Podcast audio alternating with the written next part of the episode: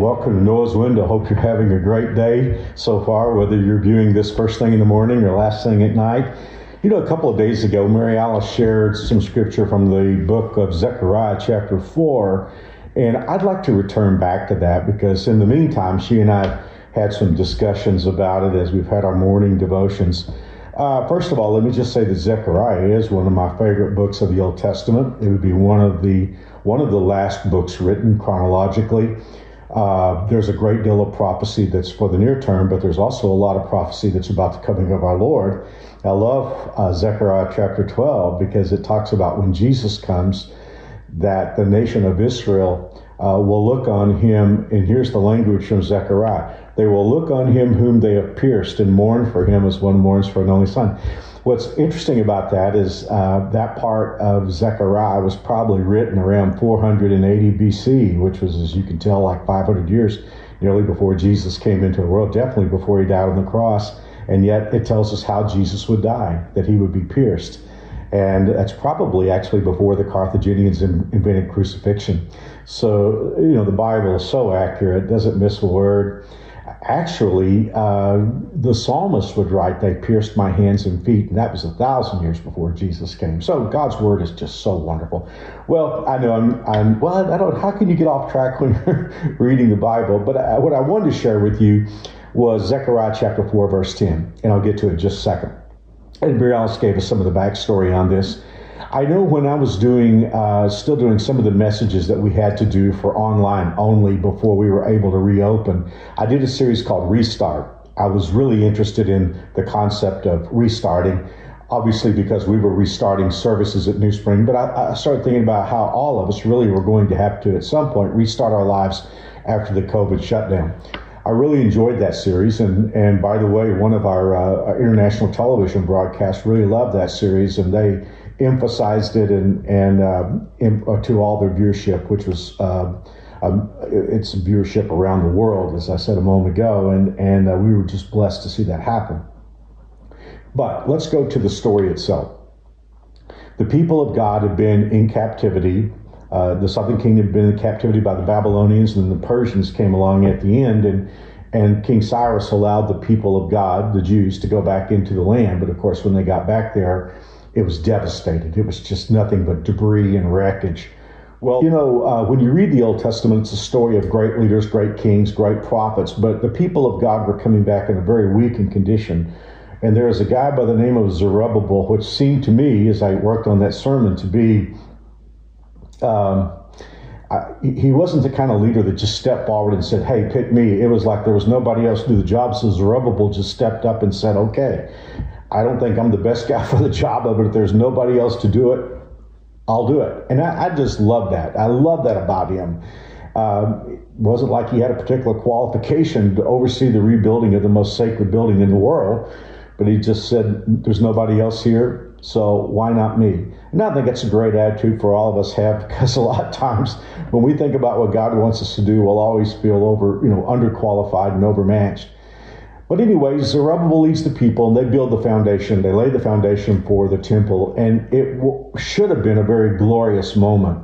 But it turned out to have, there was a big problem associated with it because when all the young people who had been in captivity, who had never seen the first temple, Solomon's temple, that was so magnificent and glorious with all of its gold and, uh, you know, wonder of the ancient world. Um, you know, the young people didn't see it. And so when they laid that foundation, they were so excited about what happened and, and, and this new start that they were just cheering wildly. But there were older people there who had seen the first temple and they were, I guess they were so sad because this foundation looked inferior to the old.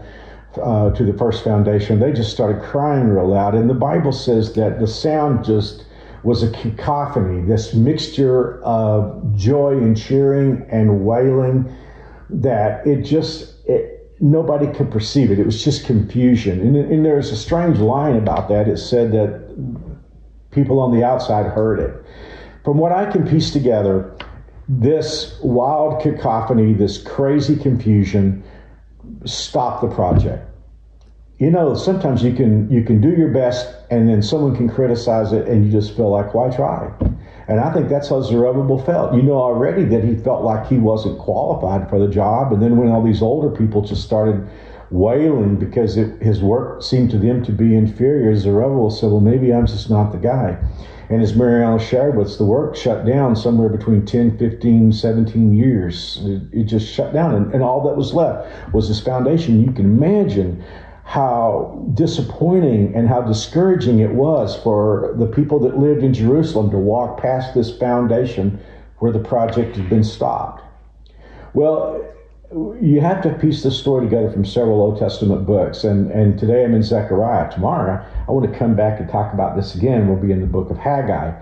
But when you piece it all together, it seems like God came along by his prophet and said to Zerubbabel, it's time to start the project again. And Mary Alice talked about that. I want to pull out Zechariah 4.10 because it's a wonderful verse and it's really important for all of us today. The message from the prophet to Zerubbabel said this Do not despise small beginnings because the Lord loves to see the work begin. Well, let's talk about that just for a moment because many times when we feel underqualified and overmatched, the only beginning we can make is a small beginning. And I'm sure Zerubbabel felt that way. He wasn't Solomon, didn't have all Solomon's money, didn't have all Solomon's, you know, construction crews. He, he, they, they were basically refugees who had come back home to a land of debris. And I'm sure the people that were helping him were not skilled temple builders. But God said, Zerubbabel, I know you're making a small beginning, but never feel that a small beginning is small to God because God loves to see the work begin. Let's take a moment and talk about that. What, what is a small beginning? I mean, what, what constitutes a small beginning? Well, typically two things.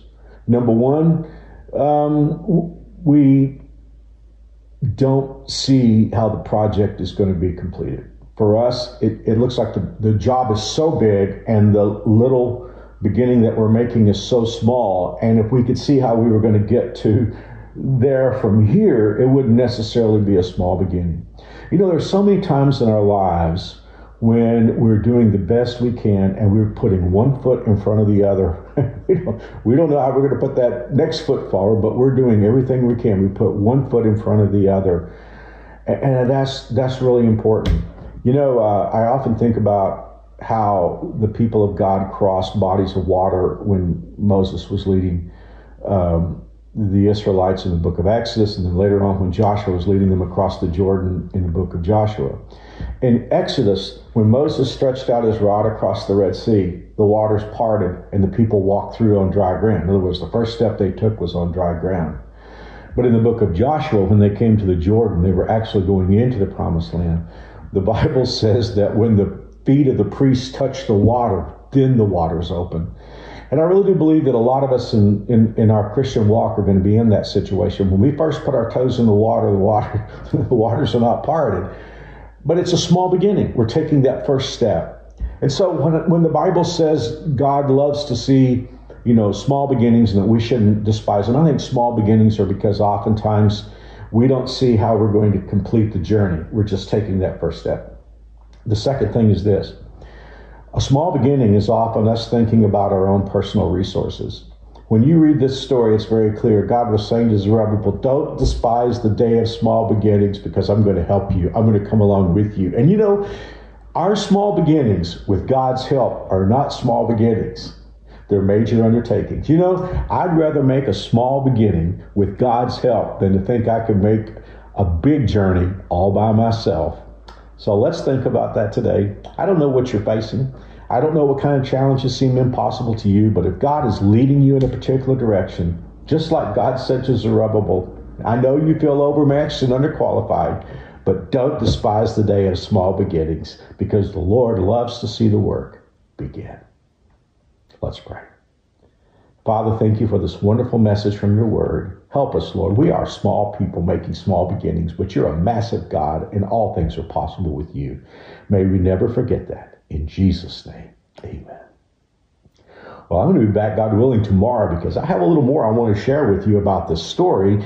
And really, I. Uh, man, it's hard for me to know what my favorite part of this is. I love this whole whole narrative, but I I really think tomorrow's talk is my favorite. See you then. God bless. Have a wonderful day.